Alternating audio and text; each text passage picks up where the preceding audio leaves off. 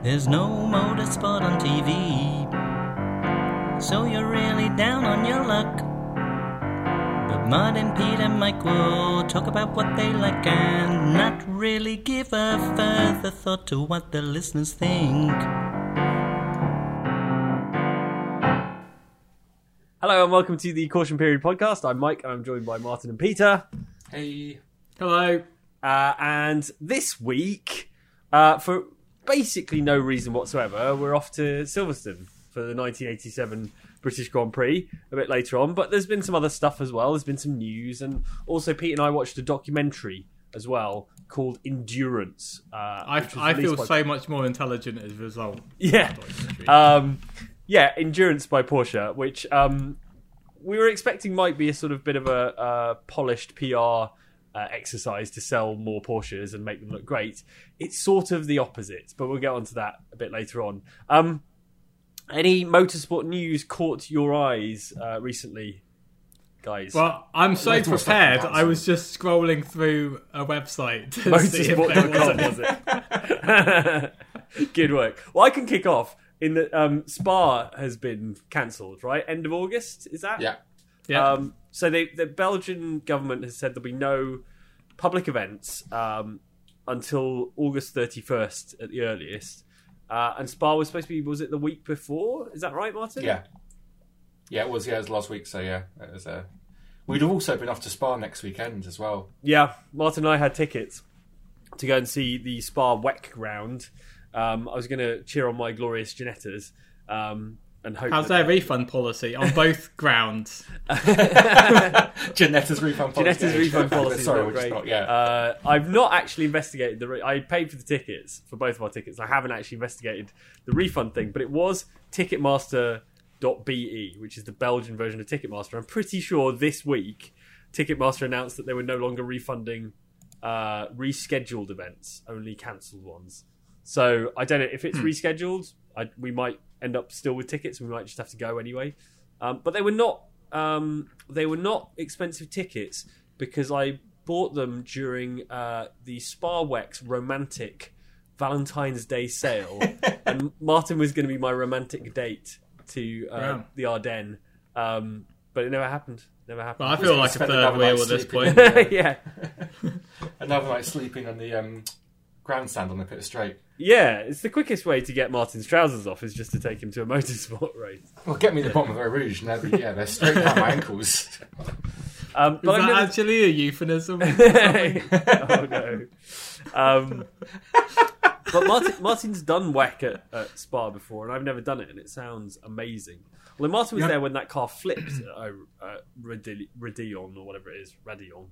Yes, no, it was not. It wasn't Eau Rouge. It was Raidillon actually. Yeah. Um, I was. That was actually probably the most terrifying crash I've seen. I was, I was right at the top of the. Um, uh, right at the top of. I was going to say Eau Rouge. I could say it. I'm going to say Eau Rouge. I don't care. Hmm. Uh, right at the top of Eau Rouge, and then I, every time it was the Dallara, wasn't it? I think the Russian SMP Dallara. Yeah, it was the SMP one. Um, and every time it went up, I just remember just seeing them go up the going up Eau Rouge, and it was so loose, like it was Ooh. going all over the place. And I said to my dad, "Let's go to the top because, like, I think something's going to happen here because this is just crazy." and then we went there, and it just we didn't even see. It was like the um. There's not really been any road footage of it, but it was like no, no one got a good angle of it. Yeah, because it's just just the car was basically it was like its floor was facing um facing the sky basically when it went past us. It was one of those really weird like silent accidents because when the car goes past in the air, you don't hear anything and it's just this swoosh and then bang. But yeah, it's incredible they incredible they survived that. But yeah, that was nuts. But um, the Spa WEC race is always really good. Uh, It's on a Saturday, which helps. Mm, Uh, yeah, you can get back to back to London or wherever um, on on the Sunday, which is pretty useful. Yeah, Um, spend Friday night drinking some Belgian beers somewhere, um, Yep. somewhere near Spa. Then there's a few nice restaurants in Spa as well. And then also, it's just a good to have six hours to walk around and see WEC cars go around there, and they they look so impressive up there. The LMP1 uh, cars look planted up going up um. Eau Rouge. The LMP2 cars look scary going up there. The GT cars are just phenomenal moving like around Pouhon and that and around the back bit. Yeah, it's awesome. Yeah, I'm really So- sad that so- we're not going to be there next Yeah, weekend. sorry, now I just But we realised we're not going there next weekend. But la- last last week we did talk a lot about um, the German sausages around the Nurburgring. I'm Hmm. assuming that because I've actually been to to uh, Spa when I was very very young, but I do remember their waffles with Yeah. chocolate on them Waffles are good. amazing. They love a Yeah. waffle. They And love Bicky burger. chips as well. They sort of the thing about the Belgians is I don't know if Belgium invented chips, but even if they didn't, they definitely behave like they invented chips. Have you Why, not been to the chip are, museum? wait, why are the Belgians? There's a chip. be- There's a there's a chip museum in Yeah. It's in Bruges. Yeah, It's, in phenomenal. Bruges, yeah. It's a museum dedicated to chips, fries. Sorry for the Americans. At this point, if my dad's listening, he's just he's just breaking all coronavirus lockdown rules, to march over to and he's swimming his way over to Belgium. That's amazing. Um, yeah. Do they so do? Wait, wait. Do they do gravy on these chips at the at Spa? mayo? Mayonnaise. Yeah. Mayo. Oh, now he's he's stopped. Now he's, He's got swimming back. back. He's Backstroking really quickly on the way back now. That was a short-lived uh, lockdown breach. Anyway, so that obviously puts the kibosh on the um, the Belgian Grand Prix, but also on the Spa 24, uh, which hadn't been officially postponed as of last week, um, but I guess we'll need to be now. It was still on for July 23rd when I checked last week, and um, now, yeah, I don't know what they'll do. I don't know whether they'll. I love the but at the moment like F one's about to do a revised calendar, and I think it's like I don't know if it's from optimism or just ignorance, but like I think they they think they're still going to get quite a lot of races in. It's like are you just going to run twenty races in the last two weeks of the, Yeah. year or something? Every It's single day gonna it's a work, Grand yeah. Prix. Can you imagine? Take two weeks off work. Um, I think it's I think it's a bigger problem for 24 hour races. Like, you know how how you know even if we do get some racing in, how do you run 24 hour events with like multiple uh, drivers doing sort of uh, duties across those events for different brands and you know like multiple crew members and team members and stuff it's just not sort of feasible really even commentators i mean there's only so many commentators in the pool uh, for for covering 24 hour races like you know I'll do it. I- I don't mind. yeah i'll do it Wait as well a minute. actually Yeah, Consider this if our there's a official shortage, application. I'll step up. If, I, if there's a They don't want shortage they don't want me commentators- commentating. um, But it's weird because like Le Mans, I think there's a chance Le Mans in September could happen, a very slim chance. Um, and it's obviously not the first time it's happened in September because it was in '68, wasn't it? I think because of the riots they moved it to September.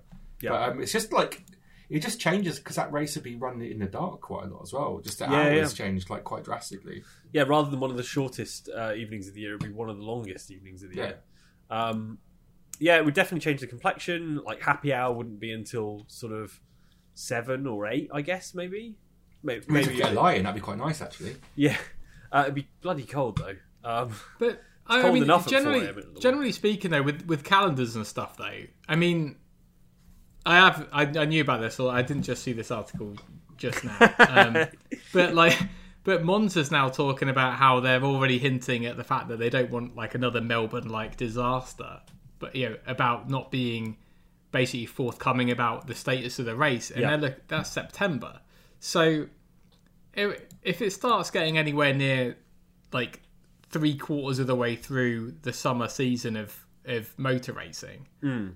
that that I mean, right now there's a lot of like bluster going around trying to keep sponsors interested in those sorts. Of, I think they're mo- most likely trying to keep people from all at once get trying to get refunds on tickets and trying to get people thinking that there is some optimism there. But I mean, I know Italy's you know harder hit than some other parts of Europe and everything, but I mean, I'm more on the skeptical side. I, I just think at some point, you know, we're going to wake up to news just saying like, okay, the Formula One calendar is is cancelled for 2020, um, and and they'll just kind of nip it in the bud. And I think once we have one calendar fall, I think they're going to see, you know, Yeah, I- several others follow suit. i feel I like think just no one wants to be the first. yeah surely it costs less to just cancel everything now do you know what i mean i mean they're kind of they're they're it's brink it's brinksmanship isn't it with brinksmanship with the virus basically they they don't want to cancel stuff because if they could go racing they would and they'd make lots of money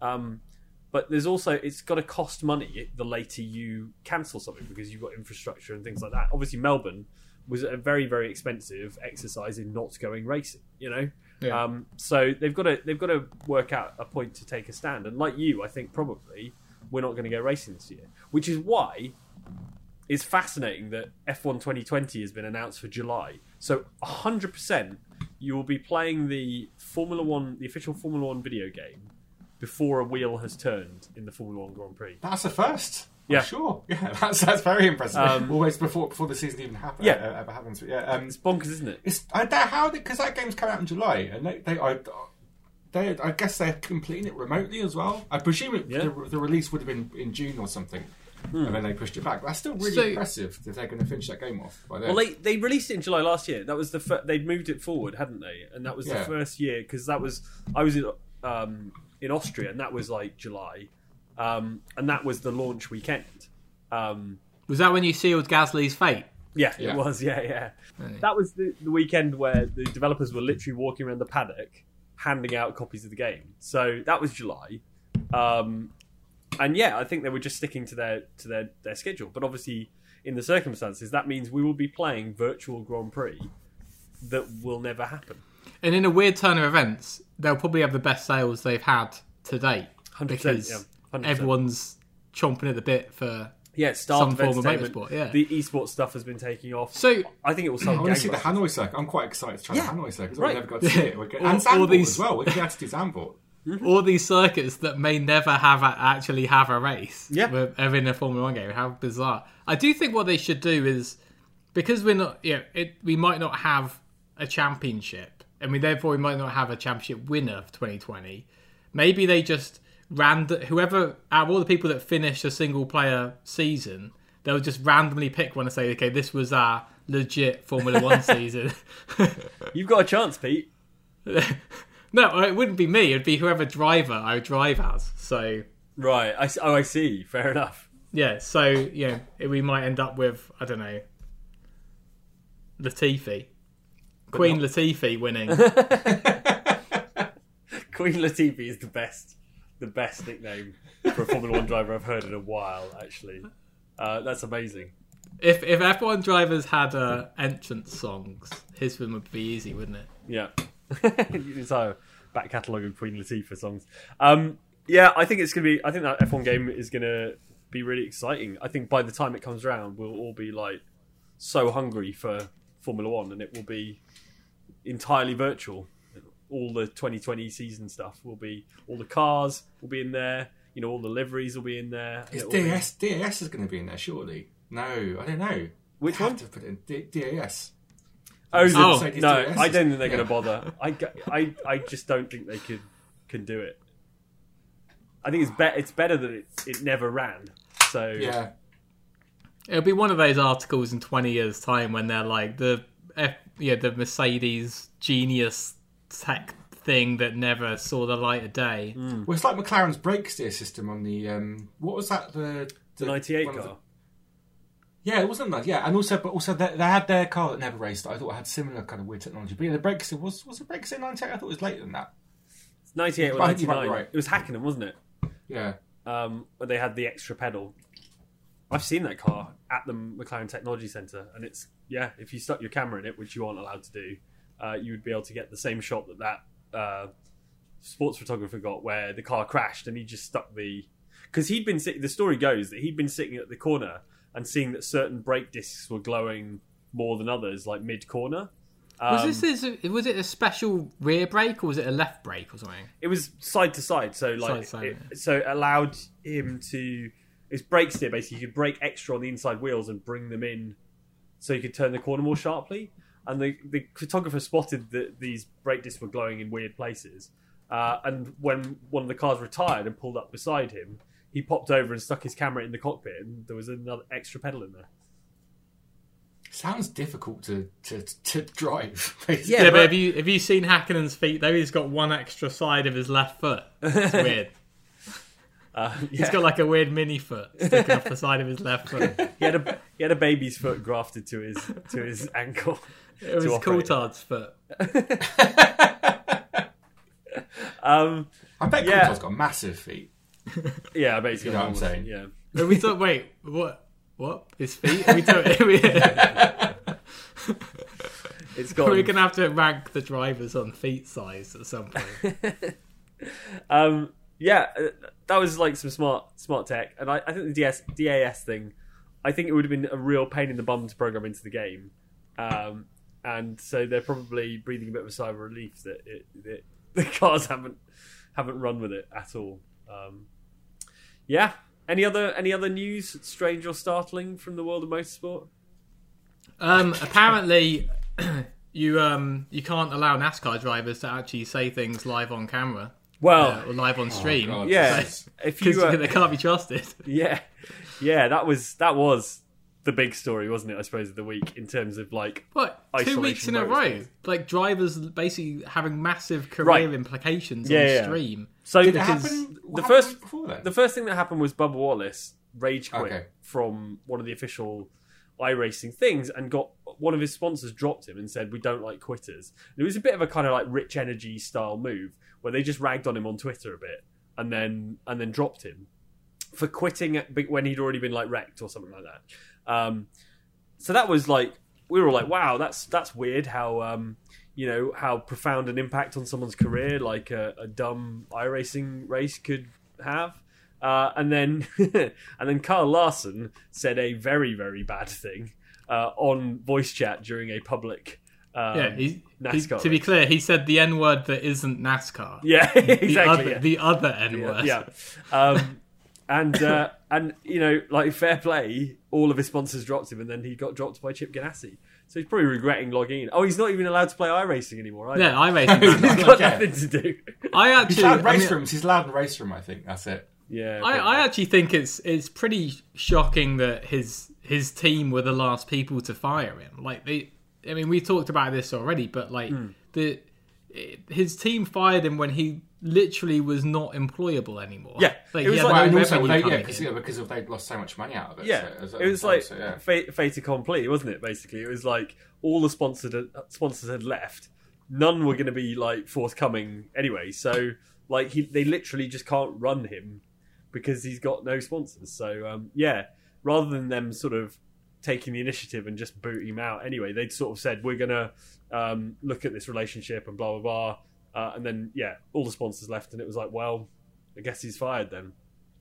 Um, he's he's a he's a good good NASCAR driver, but yeah, like it feels totally deserved, doesn't it? There's, you know, it's it's fair. You know, it's I was disappointed by there's quite a lot of people defending it as well. Yeah, I think quite that's- a couple of people I who would, I thought would know better, basically saying, "Oh, you can't lose your job for saying just one word." It's like, well, Yeah, Depends what the word is, can. though. one particular word, and if you, and also it's not it's not something you say that just slips out of your mouth unless No, it's part of unless it's part of your regular vocabulary. Yeah, Yeah. and and the th- I think the thing that um, the thing that I find a bit alarming is that like that's clearly if his spotter was his actual spotter from Chip Ganassi, that's clearly the way they talk to each other in Yeah. private. You know, and that and that's something that the team probably needs to investigate as well. Like, um, but yeah, there was a bit of a kind of you know, I- I'll put it this way, like. Uh, the stereotype of the NASCAR fan, there are a lot of those stereotypes commenting about how it should be fine for you to be able to say that stuff when obviously it it shouldn't be fine.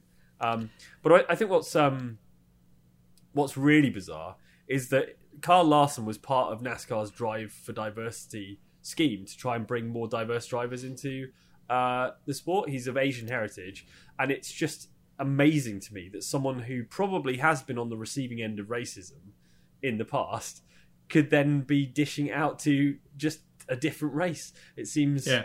seems ridiculous, but It's it's the whole thing is is just one of those stories that unfortunately for NASCAR could and this is really unfair for me to say it, but you feel like could only really happen in NASCAR. yeah, you, like I it's you're right, it's yeah. like oh no, Andy's part of the drive for diversity. You're like oh no. I think British touring cars maybe you could get it. may, yeah, possibly. Irish It's- supercars as well, maybe as well. Uh, yeah. yeah. I think um the other thing, and it's like obviously not the most important thing, but you look at like um the level of support that esports has had, and, and we've talked about it before, how it's kind of amazing that esports is having its moment and everyone's getting involved, and there's there's a bunch of sort of esports stuff going on, like Formula E stuff is kicking off this weekend, um, and I just think that like a lot of teams will not want their drivers to participate because regardless of what they might say, they might say the wrong thing, and for the sake of a game, they'll have you know they'll have fouled relationships with with sponsors, or you know ended up disciplined by um, like racing organisations and things like that. So I think, like I say, it's not the most important thing, but I do feel like teams will be a bit twitchier about letting their drivers It's- play these Well, games and be broadcast. It's one of the reasons you haven't got like because obviously the F1 series goes on. It's happening again this weekend, and there's like well they've got six drivers I think now, Hmm. um, but it's not that great. But I think a lot of the reason why you don't get a lot of them is because the sponsors are wise to it and we're like don't do this. It's not. Yeah. Um, it's too there's too much of a liability basically. And also the fact that um, the reason Max isn't doing it because Max Verstappen hates F1 2019 with a passion and wants Yeah. everyone to know it. it's hilarious. See, I, I, I don't necessarily agree because, like, I was going to bring up the point that, like, okay, so on the one side you've got Kyle Larson, who may, yeah, maybe it's unfair to say this, but perhaps whether it's through the TV direction or whatever, or what they choose to broadcast, and I know that crowds at NASCAR races have scanners so they can hear radio chatter and things like that, but, but whatever, maybe he's not, um, yeah, his you know, language when he's comfortable is not what you know the general public is you know, wants to hear maybe. Yeah. but then you compare that to like Lando Norris on the other hand who's not that much different generation wise to Kyle Larson um, who is so comfortable being live on stream talking casually.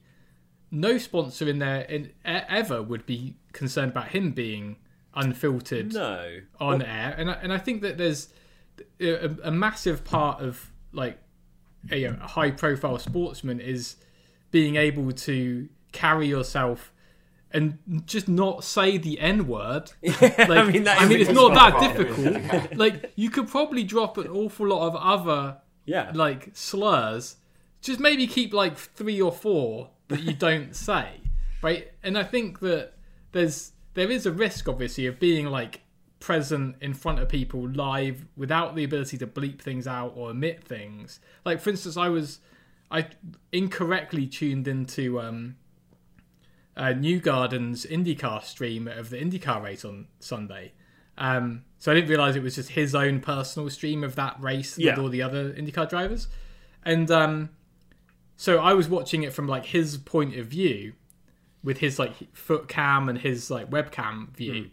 And that was playing back the iRacing um like race direction chat and Oh, the yeah. other driver chat because it was hooked into his stream. Hmm. And um I think it's just a case of the fact that like you're put, taking some people out of the situation where like they have a they have boundaries where they know okay now I'm supposed to speak like because people can are recording me I'm in front of the press etc. Wh- When I'm in this area and I'm you know, like and I'm with my buddies playing iRacing I can say whatever I want. They don't realize now those worlds have just collided, and now everything they're doing in these situations are, are potentially being recorded. Because in that situation, for example, if you're watching the NBC stream, you're not seeing, you're not hearing that chatter, hmm. and Yeah. the drivers may not know that there's other drivers on that are streaming, hmm. and so you know there's. There's but a level weird. of ab- abstraction that he might not, yeah, like you say, he might not have known, realised that he was being broadcast on the internet. But again, like going back to the main point we were making, which is that like he's clearly, this is clearly a word he's comfortable saying. He's, you know, like this is part of his vocabulary, and it didn't. It's not like it just like. It's not like he meant to say nipples, you know. He, he said what he meant to say, and he thought it would be fine. And then the apology was you know, is the kind of I, I realize it's a terrible thing to say, but that's sort of what people always say in these situations. They're always like, Yeah. I, I profoundly regret it, and what they re- regret is is being caught saying it more than the saying it itself. So Yeah. anyway, bad bad times for Kyle Larson, but probably deserved. But I wonder what effect it will have on the esports stuff. But like I said, the Formula E esports stuff is kicking off this weekend, and I, I I'm not confirmed yet, but I might be in their little like test race. So they're kicking off a proper season in a week's time, but on Saturday they're doing a kind of test race that will be live streams, um, but it's going to include sort of like content creators and influencers and various other people. So uh, I was invited along to that. Um, if they can, if there's a space on the grid, I'll be there. It's Monaco on rFactor Two in a Formula E Gen Two car. I'm excited, but also terrified because it it feels pretty high stakes C- compared to the sort of RaceRoom stuff, which was very well produced and like the the broadcast was great. Don't get me wrong. Um, it de- RaceRoom definitely doesn't have the profile of Formula E, actual sport Formula E. So um, it feels like the stakes are slightly higher, but I'm going to give it my best shot, and I'm going to try and do a bit more practice Um, and also, Monaco's a bit of an easier circuit to learn than the Nurburgring. So, uh, fingers crossed. Yeah, I mean, they're both very good. Like you couldn't pick two more challenges. yeah it's true. to be honest. Actually, I yeah. mean, yeah. Can't I just do Yeah, this, Daytona uh, next time? I'll do. I'll, I'll sign up for the NASCAR one. I've heard there's a seat available. Uh, number forty-two car, I think. I was gonna say, did you want me and Martin to make a list of things not to say on stream? There's just one. Quite short list. Just one. Yeah, it's just. if you could record that list and just broadcast it on the internet, um, that would be great. I'll forward you some stuff, Kyle. That's. All right, um, Pete, did you bring a did you bring a, a game for us uh, this week? Um, well, it's we we might have time for a game, but I think before we do that, um, I met with some. I had a focus group session this week. A Ford If I told Focus group this. session. Kind of, yeah. Ford It's, Focus uh, RS group session. Yeah, it's uh, it was uh, with uh, my cousin Alex, who is Yes. the uh, Who again the the the- only talented one of us. Who, makes the theme tune for this very And- podcast. and my brother Will, um, and he's also very talented. Um, not as talented as Alex, but um, yeah, we haven't. He hasn't discovered his talent yet, but we're sure it's there somewhere. um, but it's not a Street Fighter Two. yeah. You know why, I Mike? can, I can vouch you know for why? that. Yeah, yeah. Um, but basically, they would be- what I would consider to be, um, yeah, they kn- they're aware of Formula One. They Yeah. watch it when it's available. Okay. But the th- sort if if the sport is going to grow, that's the sort of audience you want to take from being casual observers of the sport to being committed fans. Right. They're the people we need to win over. Right. They're like the swing voters of That Formula and One. tween girls. Who, we might. I, Charlotte I don't know. I, I, I, I couldn't organise a focus group between girls. Not without getting added to some kind of list. yeah. so um, yeah, I heard them out. They had some ideas about what we could do to Formula One to improve it. So Okay. I know that by now, of course, by the time this podcast is is edited. Formula One will probably be following us, and Yeah. yeah, will probably be quite influential. Naturally, So, I have contacts there.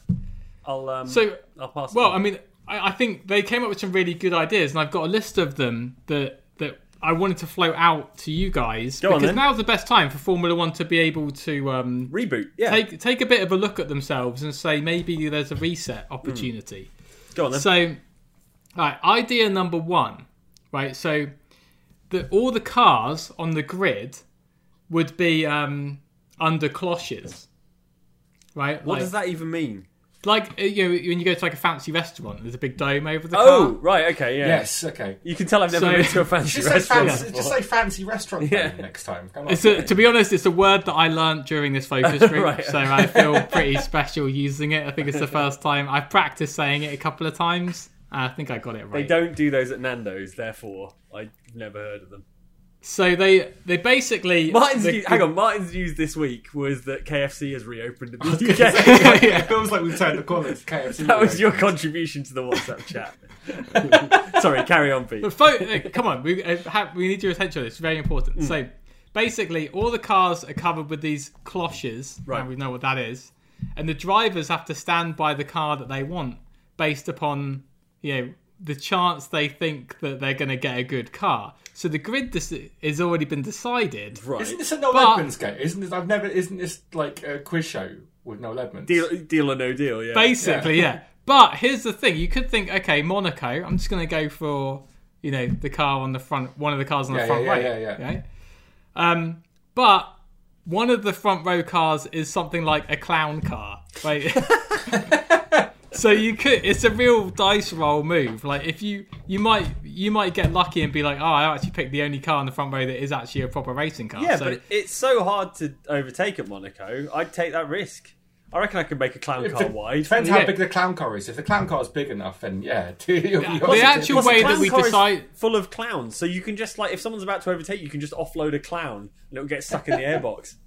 The- What? uh, Okay, so actually, I should be more specific. we use an example of, like, let's say, a clown car, um, but really, it's a celebrity car. It should be um, to help advertise the region that is the the race hosting Okay. country. Go on So, like things like in Monaco, it's likely to be like I don't know a gold-plated Bentley or something Okay. like that. Oh, it'd be a terrible Um, Lamborghini. It'd be a disgusting Lamborghini that's as wide as like, like Yeah. but also just makes terrible noise and just c- will not turn the corner. Won't, won't be able to get around the hairpin. You have to go out and do a three point turn to get around the hairpin, basically. Okay. So I'm assuming like Silverstone would be just like a really, really like Rover. rag to hell escort Cosy yeah, that'd be amazing. Probably still win. but it's like blowing smoke. It just uh, doesn't even work anymore, and the radio's only on like like you know some sort of like drum and bass. Kiss FM or something. Kiss, it's Kiss FM, yeah. Was it. Okay, Right, so I'm down for second that. idea. I mean, that's no is, that's no more ridiculous than like uh, BTCC's like lottery uh, grid system. You know, where they pick a they get Steve Rider gets someone to pick a ball out of a hat or something, and that's how they decide the race to grid. That's like everyone loves that. So why yeah. not I mean, but the thing is, you would get you you you would get drivers in not their normal cars though. It's not your grid spot. It's your car choice. Hmm. You pick your grid. So basically, like if you're the if you're the um, the person on the back of the championship standings, you get first dibs, but Right. you also get to run the risk. I mean, second row would be a perfectly sane choice, right? Because you're going to be like, okay, I'm gonna, I might, don't know what car I'm going to get, but But who's paying like all these get- drivers, or is it like don't, all the we, teams we don't, we paying don't get. Thi- see, this is why people turn off of Formula One. to- all right, this is the technical side. All right, we'll Stop work it out worrying about midway the ins through and the first this. race. There'd be a pot. They just throw all their money, all the teams okay. throw money in the pot, and they just grab whatever they want. Um, But it's like when you know when you go to a kart track or something, and there's like ten karts there. And then I remember did this in this kart track in France once, and I went round and like my first session, I was absolutely bombing it round, and I like doing phenomenal lap times. And then I went round again like later that afternoon, and then this kid was in this kart doing the same lap times as me, but I thought he looked terrible. When I was in this kart doing terrible lap times, I was like. That's it. I've definitely it's the wrong cart. So I like went in after a while and demanded that like, we could swap carts at one point. and then I went round. It turns out I was just a fat, useless. and the kid was really good. Yes, the extra weight may have been the. was that on the lap chart prints out at the end, Martin? it says- says it right here, Martin. I don't know, don't know what you can do about it. Here Okay. are our tips. Okay, uh, idea, Idea number two. two. Go on then. So qualifying uh, would be replaced by a Takeshi's Castle event. right, Oh, which one? that one where they slide along and have to not drop off the edge. That's I want the one with the doors where there's like loads of doors and you don't, they don't know which one's a real door and which one's a fake door, and they just Well, try I and think burst this it is- open. They break their shoulders. this is where the you know the the location of the race can can really play a big factor.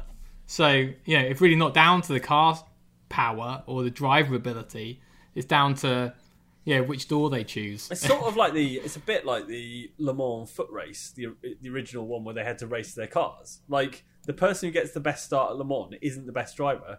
He's the one who can sprint to the car quickest, get it switched on, and uh, doesn't mind about not doing his seatbelts up. Yeah, doesn't care about personal safety. Yeah. So again, I think there's precedent here. So you've given us an idea that works in BTCC. You've given us an idea that works in like historic Le Mans. These are both great ideas. Why doesn't All right, Formula One the- just go for it? Third idea. How this many is ideas probably, are there, Pete? There's five. We're almost halfway through. But this one I I say didn't is like, I thought it'd be probably like the the best. blue book or something. It'd just be like, like and point three point one one two. You Yeah, yeah, He's so- actually no. writing the regs as we speak. Yeah, I've actually got on another line note. I've got a Hangouts chat with uh, with Ross. He's like writing this down. Yeah, good. Um, so this one is. I don't want to put any bias out there, but this is my favourite to the extent where we've got two names for it. okay. wow. You really It's workshopped either- this stuff. You are so The- bored. It's wonderful. The the F one the F Hunger Games. that doesn't even work. It does. It does. If you think about it, it does. And um, or it could think be. about it while smoking a lot of weed, and then it might make sense. But I wanted to say like there, there was no weed smoked uh, in production of this, but not I have choice. There's a lockdown. Um, Just But can't through, the- or get the- through to your or- dealer. alternative name. I don't know if you guys would like this one anymore, but F1ing man. Right. uh, it pref- yeah, they both. You're using the same wrong syllable in both, but that's fine.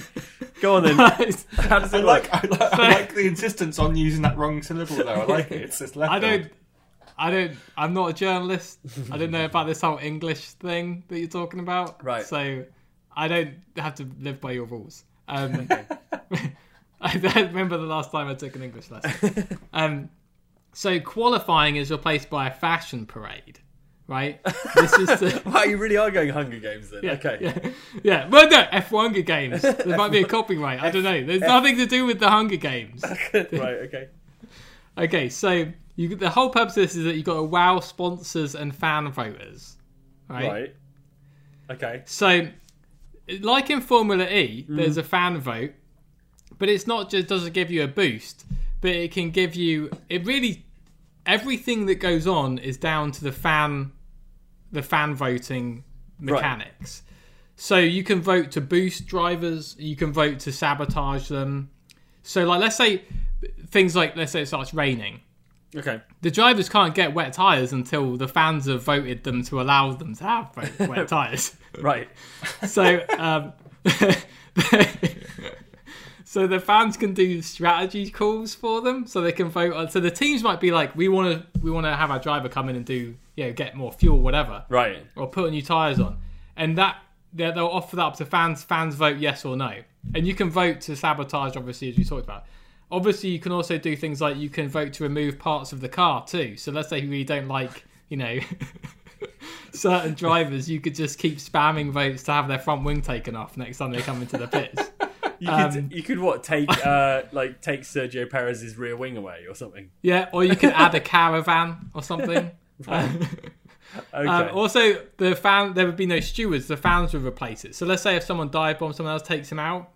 It would be offered up to the fans whether or not a penalty is required. See, I quite like that idea actually. I quite It's like better than VAR. I quite yeah, I quite like the idea of like an instant like fan vote. Like you have a companion app, and as soon as an incident has happened, you can just like vote who you thought was in the wrong. I think that'd Yeah, be and, and, and the whole point is that I mean, Alex actually specifically gave this example up. He said the whole point is that it's totally inconsistent. Like, let's say if someone like spins someone else out, you don't know if they're going to get a drive-through for that or a bowl of M and M's during their next pit stop.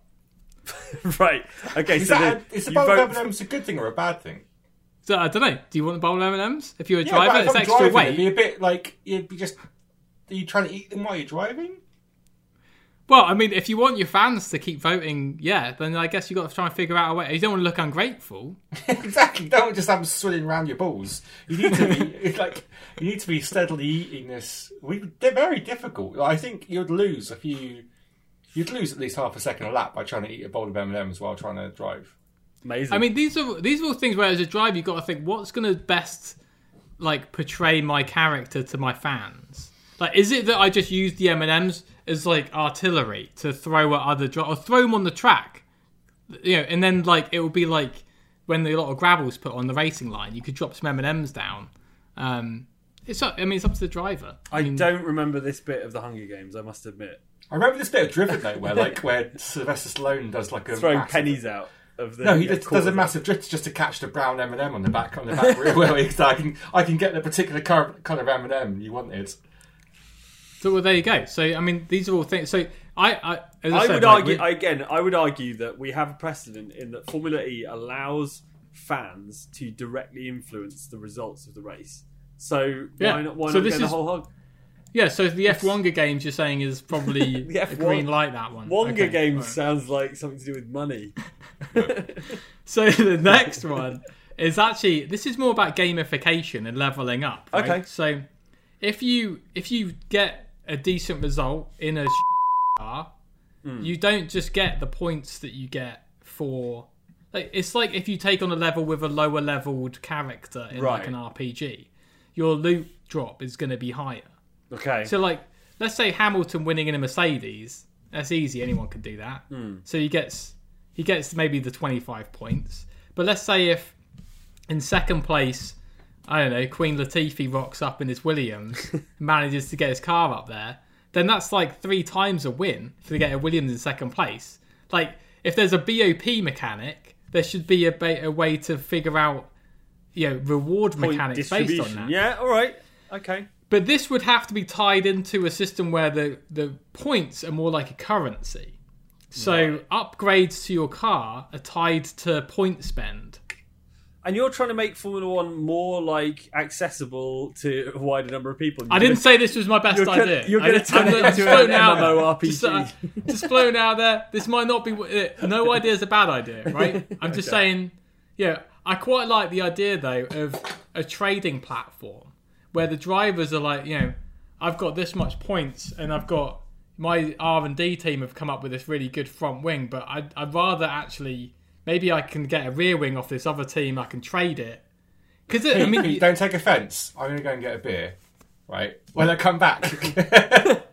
Wait, there's one more idea. Okay, we'll scratch that one. Ross, hold on, hold on. Ross, Ross, can you hear me? Just- just ignore that one that happened. Okay, We'll- we'll move on.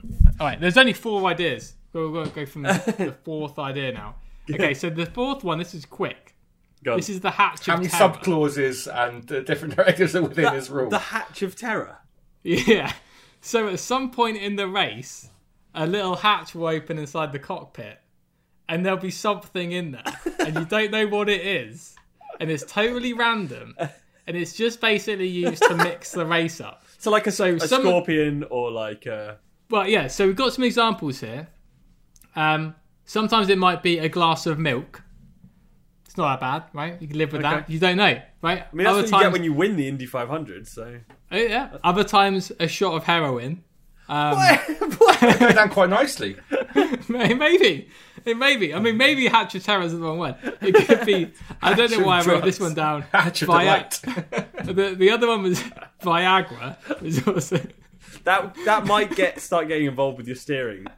exactly. I would. Um, I, I thought. I assumed all drivers have a raging hard on at all times. Yeah, I probably would do if I was driving a Formula One car. I'd be. Um, I'd be fully the- we're getting off track. So there's also um, Yeah, we would It could be. also be um, a, a a bunch of bees might be let out. Remember, this is this is funneled right into your driver's suit. This isn't just you know, Oh. out of the Oh, cockpit wow, okay. gone. So the, the bees would be bad. Glass of milk might be that would be funneled into your drink tube, obviously. Where's the heroin? Yeah, the heroin, obviously. Intravenously. You're, yeah. Uh, the other one, I don't know where this came from. A year's subscription to Netflix. You have to Um, watch the entirety of the Tiger King before the end of the race. So basically, it's just one of those things where, as a driver, you've got to deal with uncertainty, right? You, at some point, you know that this hatch is going to open. You don't know whether or not it's going to be a snake. We did say last week that the key to a great Formula One driver is adaptability. So maybe you're right. So really, I think if, if we're going to take this fan, the- you know, this focus group input, really, it's about uncertainty. yeah, It's about maybe not having qualifying where you get all the best cars and start them in order of quickness and expect them to overtake each other. It's a fucking stupid idea. Whoever came up with that is a dumbass. Um, the F1 games, I think, is just like that, that. That is Just just. speak for itself. But really, it's it's fan involvement, right? It's just basically having people more engaged with the, what's going on. Uh, there was no idea for. We'll skip over that one. Um, and idea five, it's, it is just uncertainty, isn't it? Getting. I mean, we watched. Uh, I'm. I'm sure we'll get into some more about the race we watched last week, but Yeah. it's sometimes it is just funny watching cars that just don't make it to the finish. yeah, yeah. You true. know, but not normally because they've had a load of bees released into the cockpit or into the driver's seat. I, I'm going to say that three out of those four, we're agreeing, uh, ideas were were pretty good actually, not too bad. I think the I'm not saying that. Okay. Wow. Martin refuses to agree, but that's fine. I thought they were all exceptional. Oh, I see. Okay, I thought you were Oh, the other gone the other way. All right. Okay, uh, Ross, are you still on the phone? Yeah. Okay, you can keep listening to mine. I thought we were going to have to cut him off for a second.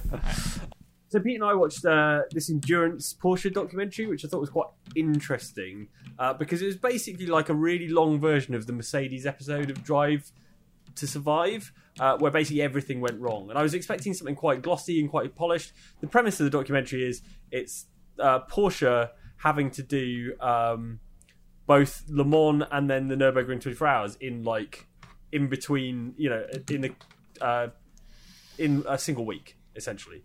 Um, so two consecutive weekends, two 24 hour races, big races for Porsche, and basically everything goes wrong, right, Pete?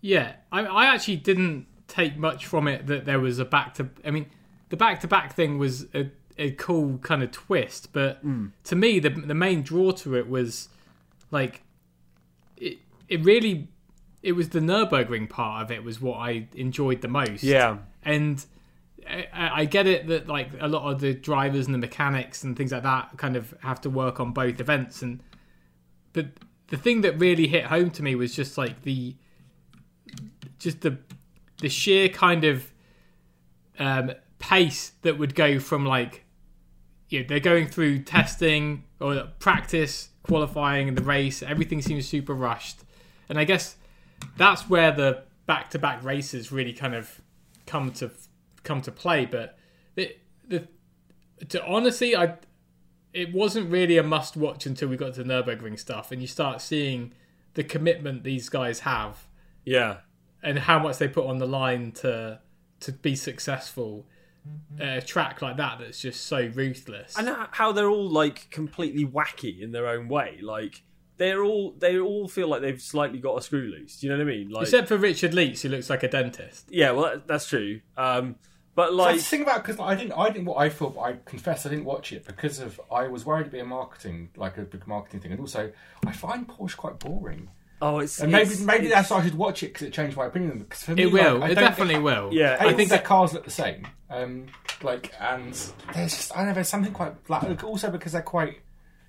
They all seem quite. um I don't know. Maybe it's just me being racist, uh, with casual racism about German people or something about them being quite like uh, like. Um, But this is the methodical and there's this is the brilliant this is the brilliant thing about about it. Like, so your your perception of Porsche is that they are super together. They've got everything sorted. They're brilliant. But there's a bit in this documentary where they show up to the Nurburgring and their new GT3 RSR uh, is like porpoising down the straights. It's like bouncing basically. Um, and they they're in this meeting, this drivers meeting, and the drivers are like, it's it's lethal. It's like super. Um, super unsteady. Like it's really unstable during during cornering. It's really really bad. And the the, the the team director guy or whoever he is is just like, yeah, well, we don't really have time to change it, so off you go, lads. And I think they probably did. They do sort of like work on the setup a bit, but it's like this thing is so Yeah. on edge, and you just don't realize that all the drivers look really like pissed. Basically, Fred Makowiecki looks like he wants to quit there and then in this drivers meeting. It's absolutely incredible. And Yeah, the drive the, the, the drivers at one point, like Makowiecki was like, "Yeah, this really needs to be gone through, like nut and bolted the whole thing because something is not right." And he's like, "We don't have the time to do that." yeah, So So he's like, off you go, qualifying's tomorrow. Like, we're just gonna, we're not gonna bother changing it for they, qualifying. well, they, they changed like the steering rack or something, but they never really it. came back to that issue, right? Yeah. I don't know if they resolved it or what, but I think that's the thing about Porsche as well. There's no kind of like for me. There's no personality I gravitate towards. Where obviously you think you think of like um, Audi, you think of Ullrich. Wolfgang Ullrich, yeah, yeah. yeah, and everything. But like a Porsche, like obviously Seidl, but he went to um, McLaren. But like, who's like who are the who are the key players in this? There's a there's a French dude, isn't there, who's like head of Porsche Motorsport overall. And actually, to be fair, Martin, you would you'd love this guy. Yeah. I have to say, he smokes out the back of the garage well, no, half that's the time. that's the Italian guy. So he, the Oh. Italian guy runs like runs one of the cars at each race, and um, and yeah, he's uh he's like he's ex AF Corse from what I can tell because he was like I was running the 51 car last year in Amray, but he's yeah he's like smoking out the back of the garage. He's like super stressed. He's like He's like a mini Arrivabene. yeah he's like a, a Arrivabene in in, in the minutes. sexiest man. And yeah. where Uh, is he now? Is he just? maybe Doing- fired. I don't know. Yeah, he's Um, fired. I know, but yeah, I wonder if he's just doing porn or something. But oh, oh, you mean Arrivabene? Sorry, Yeah. I thought you meant this other guy. Um, I've no idea what Arrivabene is. Probably, oh, he's probably having a wonderful life. He's probably in a very nice villa somewhere. Um, but the other, yeah, the other thing was the, the drivers and just how completely unhinged they seem. Like Estre seems completely bonkers. It, it, they interview his like girlfriend or wife, and she's just like, yeah, he's he basically sometimes scares me. He's like that committed, and and his his strategy, and he applies it fairly successfully, and he did it at um, the Spa twenty four as well. He's like, I want to start the race and I want to go as hard as I can because that's the best opportunity to like get in front and control the race. So he just goes ham straight away, and um, and the other one was like this documentary could basically have been renamed Laurens Vanthoor has a really bad time because at Le Mans he like Yeah. he he he quits uh he stops doing stints for the Le Mans team because he's worried he's going to mess it up um and they're going for like the world championship. So he just sort of steps back which seems like a really weird decision. Yeah, like Martin, he actually he actually um effectively says to the team, "I'm not comfortable running any more stints towards the end of the race," and it's not really made that clear as to his motivations why. Like I was saying to Mike, like is this because he's saying, yeah, the team just have to get to the finish. They don't have to get any higher position, and the drivers were being told drive it home, and he's like, look, if you put me in the car, I'm just going to drive as hard as I possibly can. I don't, I don't want to be yeah, Responsible for what it- happens. yeah. yeah. Or if he's just like, I don't want to be responsible for stuffing it and ruining your championship. Surely he would known about the situation he's getting himself into before he signed up to Yeah. drive this car over this weekend. You don't just say like, oh, you know what? It's a big bit of big responsibility to be doing this right now. Do you mind if I don't? If I just back out? But that's the the weird thing is, is that's the car with the problems, isn't it? That's the car where they have to replace the entire exhaust system. So it's sort of out of the running. So I guess he was like, if we're going for the win, I'll be in there and I'll push. If I'm not going for the win, it should be these guys fighting for their own championship. But surely, like fatigue is a factor at, at Le Mans. Like if you leave a, a, a team with only two drivers to choose from, that means you can't have any of them like asleep because if someone comes in with a problem, they have to be. You know, you you always have your next driver ready to get in. Um, and that's the, But they didn't make it seem like it was a bad thing, right? That was the weird thing. I didn't really understand, like what what you know. I, I would have thought that you know, as the drivers there, you you stick through it thick or thin. I think Yeah. that's the whole point. Like you know, you- you're not seeing the mechanics going. I'm sure Yeah. it's just The dodgy. guy- Like, I haven't seen it, but I'm sure it's just dodgy editing because that doesn't seem that doesn't sound. It's a right. w- it's a really weird one. It, it, it seems weird, even just that, for any reason for him to step back from doing stints. But uh, you know, he that's his Le Mans, and then you get to the Nurburgring, and he's responsible for missing a yellow flag zone that nets Oh, and that's just Yeah. inexcusable. At the Nurburgring too, where like you know that there's like basically a Renault that's- Espace parked by the side of the road, like All- all the the next corner, or whatever. So he he- just basically full chat. he he claims that basically his radio is broken and that normally he gets notifications, but like yellow flags are yellow flags, right?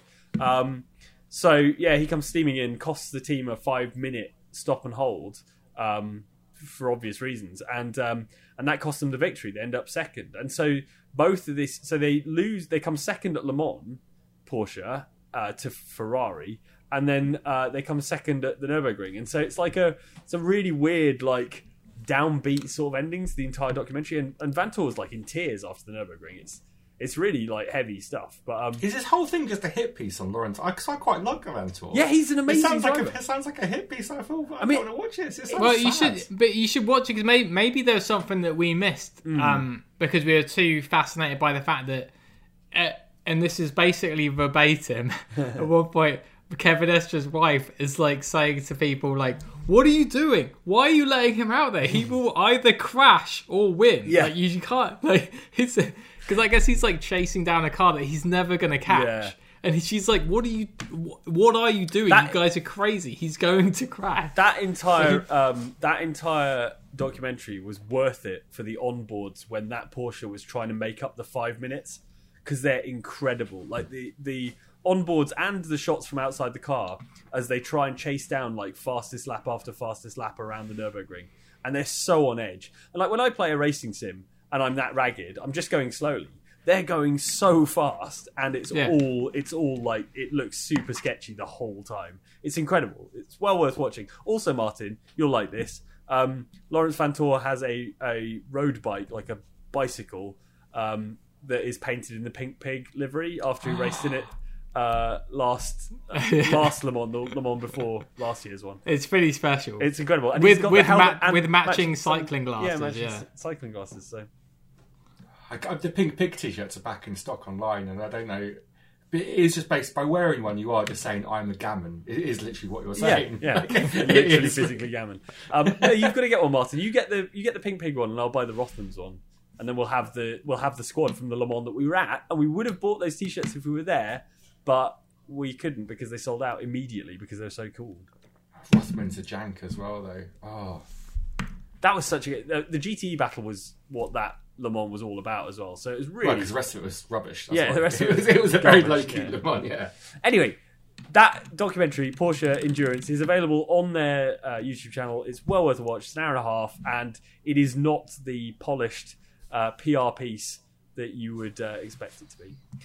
So the race we all watched this week was Silverstone 1987, which was the classic Mansell versus Piquet battle. Can I can I just say I had to watch it twice? Yeah, well, you'd already watched it like three weeks ago or something, and, and No, I well no, I watched it on like Friday, and then And then I watched like five or six other random races from like the nineties, and I'd lost track of what actually the f- happened, and I had to watch it again this morning. So Um, yeah, I, I did think you were on WhatsApp this morning, like watch rewatching it because you were commenting about random stuff. Um, any any particular highlights for this race? I think it's worth saying that the the race itself is. Um, you know there was a you know there was a season a few couple of years ago maybe um, where I was saying to you Martin um, I think um, all the races just seemed like the exact right length for like a massive fight right at the end for the flag Yeah, yeah, yeah, And yeah, it's- yeah, it- yeah. 87 is one of those races, Silverstone 87, because it's basically like just Mansell chasing down Piquet, and then he catches him like in the final few laps, and the the, the sort of the pace at which he's he's sort of chasing down, and the move into Brooklands is amazing as well. But I thought the move was amazing, and I always it went down in history as being amazing, like the dummy he sold him. But then you then to watch it on the coverage, it's just like James Hunt says, going, "Oh, that's very poor of Piquet. That's just that's just bad driving on his and that's behalf." what he just I opened thought. It, yeah, Yeah. I was It's like- I I was thought like, that's good move by Piquet. Mansell. Yeah. but he just drives by him. Yeah, I, I, I mean, I absolutely does him. It's amazing. It's an amazing move, I think. Like, because I, I Piquet I- buys it. Like basically, that's the key. Piquet buys the dummy, go moves to the left hand side when he doesn't need to, and um, and Mansell just breezes past. I, I do think it like it, from Piquet's point of view, he's just he's basically just watched in his mirrors like Mansell just hound him, and he's like he's got no tires left, and he's like, what the hell am I gonna do? And he's at that point he's already figured his team's probably been like they did give him the pit board, being like tires are okay. meanwhile, meanwhile they're sticking like a fresh set on Mansell, be like, hope he doesn't hope he doesn't watch the coverage. But- Yeah, it did feel a bit like let's have our British driver win the British Grand Prix. Um, but yeah, I, I, I loved loads of. It was more like the for this race. I mean, it wasn't like it wasn't sort of action packed like throughout. But like I say, it that's kind the of thing because I was going to say I thought it was quite a boring race. like, yeah, I gave it I gave it a seven out of ten. Yeah, because my- there's the field spread table. was massive. Like Yeah. the field spread was absolutely huge, and all that really happens is that kind of like it's, uh, um, is a Mansell Piquet thing again, which is fantastic. But also, I do also kind of agree with James Hunt that Piquet made it way too easy because we just couldn't Oh, be asked to fight him. Maybe, Um, maybe. I don't know. I thought it was a really good dummy. I think it's a it's a good move. Like, and it looks great. And it is the very like it's at the very last moment as well. He like literally does the move and then has to immediately commit to the other side. And I don't know whether it was like as intentional. Maybe he just like went one way and there was like, oh god, I better go the other way. Um, I think that, I think the issue is you're looking down the Hangar straight. Mm. They're going full chat. They're not even in the braking zone yet, and he's already overtaken him. So he's like, it looks from the end of the straight like they're ducking and diving, Mm. but really what's happening is Mansell thinks I've got such a good pace advantage over him. I'm going to take him on the left and to keep my racing line, and then Piquet blocks him, and he just goes, oh, "I'll just drive around the inside." Yeah. Because, um, what's the corner at the end of the Hangar straight? Stowe corner, right? Stowe. There's, there's, it's not really a braking zone, right? It's like a. It's down. not a he- It's down one gear. It is a braking zone, but not. It's a fast. but it's not corner. like a hard stop, right? No, No, no, no, It's a very at all, no. fast corner. So, like, I mean, Piquet was probably thinking, yeah, uh, what am I going to do? I can't really stop this from happening. Um, and it, when you look at it from that perspective, end of the straight stuff, it's like you don't really get the depth perception, so it looks like it's kind of into the apex of the corner, but it's really not. It's just Hmm. he just drove past him. It looked like when they overtook the Tyrrells a few laps before, when they just drove past him on the straight. Yeah. I am. I, I don't know if, it, if this is something you guys felt, but for me, I don't know whether it was the coverage or, or what, but it felt like there were only about six cars in the race. Like you barely saw anything. You know, You don't, because I think it's because the field spread. I don't think much was going on, to be honest. Uh, because if there was, um, I think there was quite a large disparity between. It's like it's one of those things where people talk about the golden era of F one and everything, and say, "Oh, I remember the '80s with the big turbos and everything." But because of um, there was such a lot of discrepancy between how the cars were and everything, how they were designed. Like you got the the, the Lotus there with its active dyna- um, suspension, yeah, uh, which was obviously great on street circuits, but it just didn't figure. But even then, that was still third. But it's like so far back. yeah. I But, thought like- uh, James Hunt ragging on Satoru Nakajima was a little bit unfair. Like, Yeah. he's like this guy's just making up the numbers. He was rubbish in F three thousand. He's allowing was a- the team uh, to no, but he- focus uh, on. Nakajima was a contractual obligation. I Of think. course, yeah, yeah, of course. Yeah, he was, yeah, But yeah. He was still like a he. uh, James Hunt is- at one point basically says he's not a Formula One driver. He's just a basically a job. And Andy said he was rubbish in Formula 3000, which when we, yeah, looked we at the looked up the stats, results, and it's like he doesn't even do all the races. Yeah. and he comes like equal on points to like Emmanuel Pirro. yeah, It's like what are you talking everyone about? ahead of him is like a legit, um, like super successful. Emmanuel uh, Pirro, who can beat all ev- anyone in the G27 because he's Yeah. badass. Yeah, exactly. Emmanuel Pirro is an esports superstar, as we've established. Um, but yeah, I thought it was. Uh, I I thought those Lotuses looked so cool, and I think Nakajima did a good job. He finished fourth. You know, like They did it. Was weird though because that was so basically Senna won two races that season, um, and that was the uh, was it, was it, no, it was because he won the street races, but it was Lotus's Lotus's last ever win. Really? And then they started going on about how uh, like I think it's just James Hunt is really. I think he might have been on um, on some kind of come down during this race. he's just in a bad. He's there going, this active suspension's complete bullshit, basically. Like, if Yeah. Lotus didn't have this head, win the championship this year, it's like, would they have? yeah, I'm not sure. Like, the active suspension was a, it was, it was, it turned out to be quite useful. As Yeah. like, as many people like, But four years later. well, yeah. Um, and God bless Lotus for still doing shit like that. And also, yeah, they they won their street races because of it. Hmm. Um, but James Hunt hates absolutely everybody. I think if, like, is my, my takeaway from He was, he was not in a good good mood, was he? Uh, during it, that? it did have that classic thing, which is my favourite thing that James Hunt used to say, which is like, "Oh yes, he's been very naughty." And he describes people as naughty all the time when they don't do, I don't know, when they don't move over blue flags and things. But um, the other thing that got me was that these there's the um, the separate uh, points thing for drivers of naturally aspirated uh, cars in this race. Yeah, but the, the, that was a Jim Clark Cup Cup thing, wasn't it? That was, Yeah. So there was. It used to be they because that was only for like two seasons. Um, it's one of those things because Jonathan Palmer is actually a, wor- like an F1 world champion. Yeah. yeah. this is it. So Jonathan Palmer wins that race in in his class. I feel like we should bring back multi-class to Formula One. It's so good. I absolutely think we should. Like, wh- I don't know why they haven't already. We're- Well, we're- Ferrari, Ferrari are trying to. You know, they had the meeting today about the um, the, the budget cap, and Yeah. Ferrari's like, "This budget cap's a great idea. What about a two-tier budget cap?" Where everyone gets a budget cap and we get wearing the other tier, and it's like, I don't think you so understand how this concept works, Ferrari. But like, this is—I'm not even joking. This is something Ferrari put forward. That's But brilliant. like, yeah, but there, should be multi-class again. They should put GP2 and GP3 out, uh, F2 and F3 out on the same track at the same yeah, time. why not? Um, or just you know, like let people, let little squads come in. You know, those even if they're not GP2 cars, let some of the bigger GP2 teams, like I don't know, Trident or whoever, um, come in and and build a build a car and have them competing for something. You know, and Well, I mean, or if if you're going to have a revenue stream for the bigger teams to make up the the cost they're pumping into it, say, well, you know, if you if you provide a working car to another team, like an off the shelf car, uh, you know, Yeah. basically ready to go, turnkey, that would be in a different class, Mm. but it would run in that lower tier. Yeah, Like, maybe maybe be- um, maybe like a uh, they can use the chassis, which is where a lot of the R and D goes into, and then like have a spec engine or something that is Yeah. that fits any that fits any chassis. and, and the engine doesn't have to have like it would just be naturally aspirated, Yeah. no turbo, Who no makes the clown hybrid though? stuff. Huh? Who makes the clown car? Uh, Ha- Haas.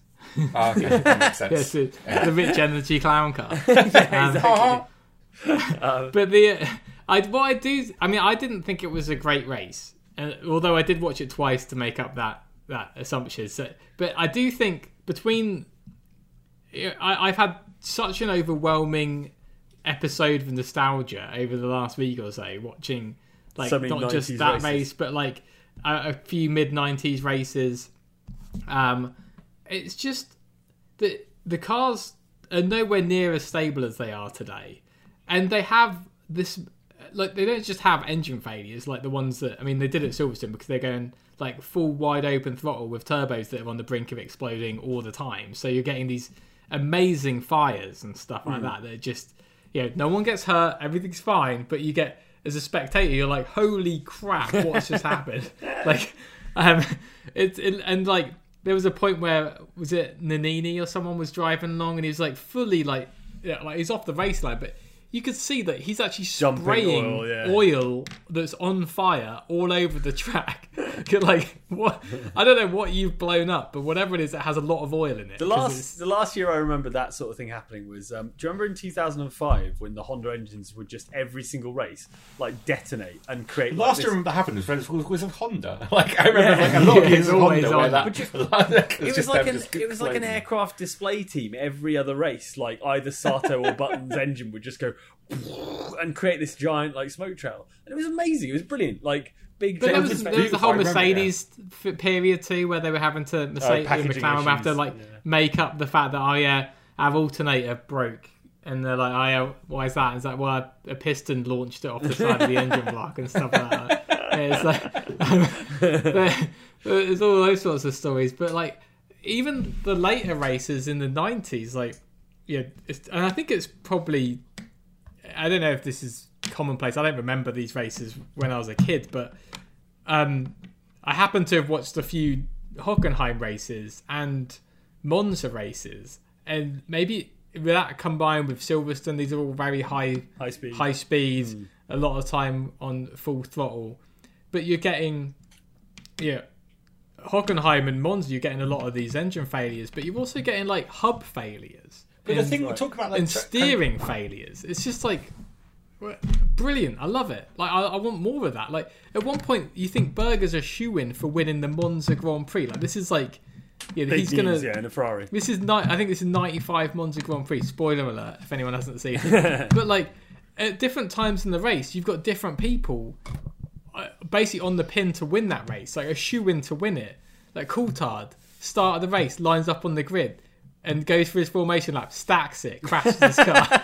Car's f***ed, right? He can't win it anymore. He's out, right? They have they start the race. They get almost all the way through the first lap.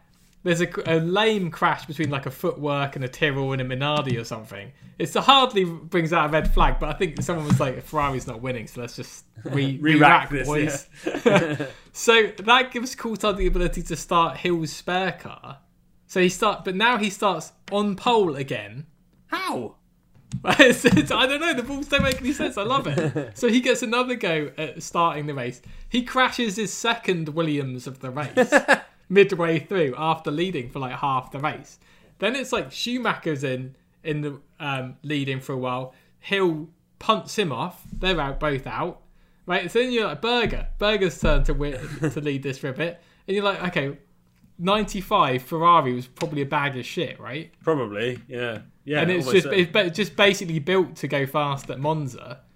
He's he's winning, and for no reason whatsoever, his, left, his right rear wheel just explodes. and not like his tire. It's not like his tire explodes. He's just it just sets itself on fire. I hate to say it, but this sounds like the race we should have been watching instead of Silverstone It was- 1987. Yeah, Brilliant. without wanting to derail you, like, but the thing, like, watching Silverstone '87 again, the one thing that like took me back was just how Silverstone hates itself so much because of you could not recognise Silverstone from '87 from Silverstone so now. fast. It was so much I faster. know. and it was so awesome. And like, how, like, could you imagine any other classic track doing that to itself? What Silverstone's done Yeah, to that's itself? a good point. Yeah, yeah, Like, Hockenheim. yeah, it's true. Uh, Actually, yeah, but Hockenheim's not a classic though. Hockenheim's not. Hockenheim didn't host the very first ever F1 race, and been hosting races True. like consistently for like seventy years. But I Um, will say this: like they had changed the they changed elements of that circuit. They had a new final sector or something. And Woodcote, prob- yeah, yeah, and probably yeah. at the time, like because Woodcote's so boring, and e- even the commentary, like they're like, "This is really tedious." Um, like I'm sure they were complaining about it then as well that they neutered the circuit and stuff. It's Well, been I'm old enough creep. to have. I'm old enough to have been at Silverstone pre um, all the more infield stuff happening. I'm not talking pre 2010. I'm talking way before then. My God, I'm so old. Um, but so I know I didn't go there when the old Woodcote thing was there, but I was there when they put the Luffield thing in beforehand, which was like was like 80, uh, 89, 90, um, before they put the weird infield stuff in. Um, Luffield's a just- really boring corner. Like, But it's like it's, the whole thing has changed so much, and it's just so weird to have a track with so much heritage, which is so blindly ignorant of that heritage that the track just bears no resemblance with the way whatsoever. Yeah. My old Silverstone was actually quite cool looking at it in this. It had a personality. Hmm. I, I do think though no one really wants unless you put it in Monaco with like stupidness going on around it.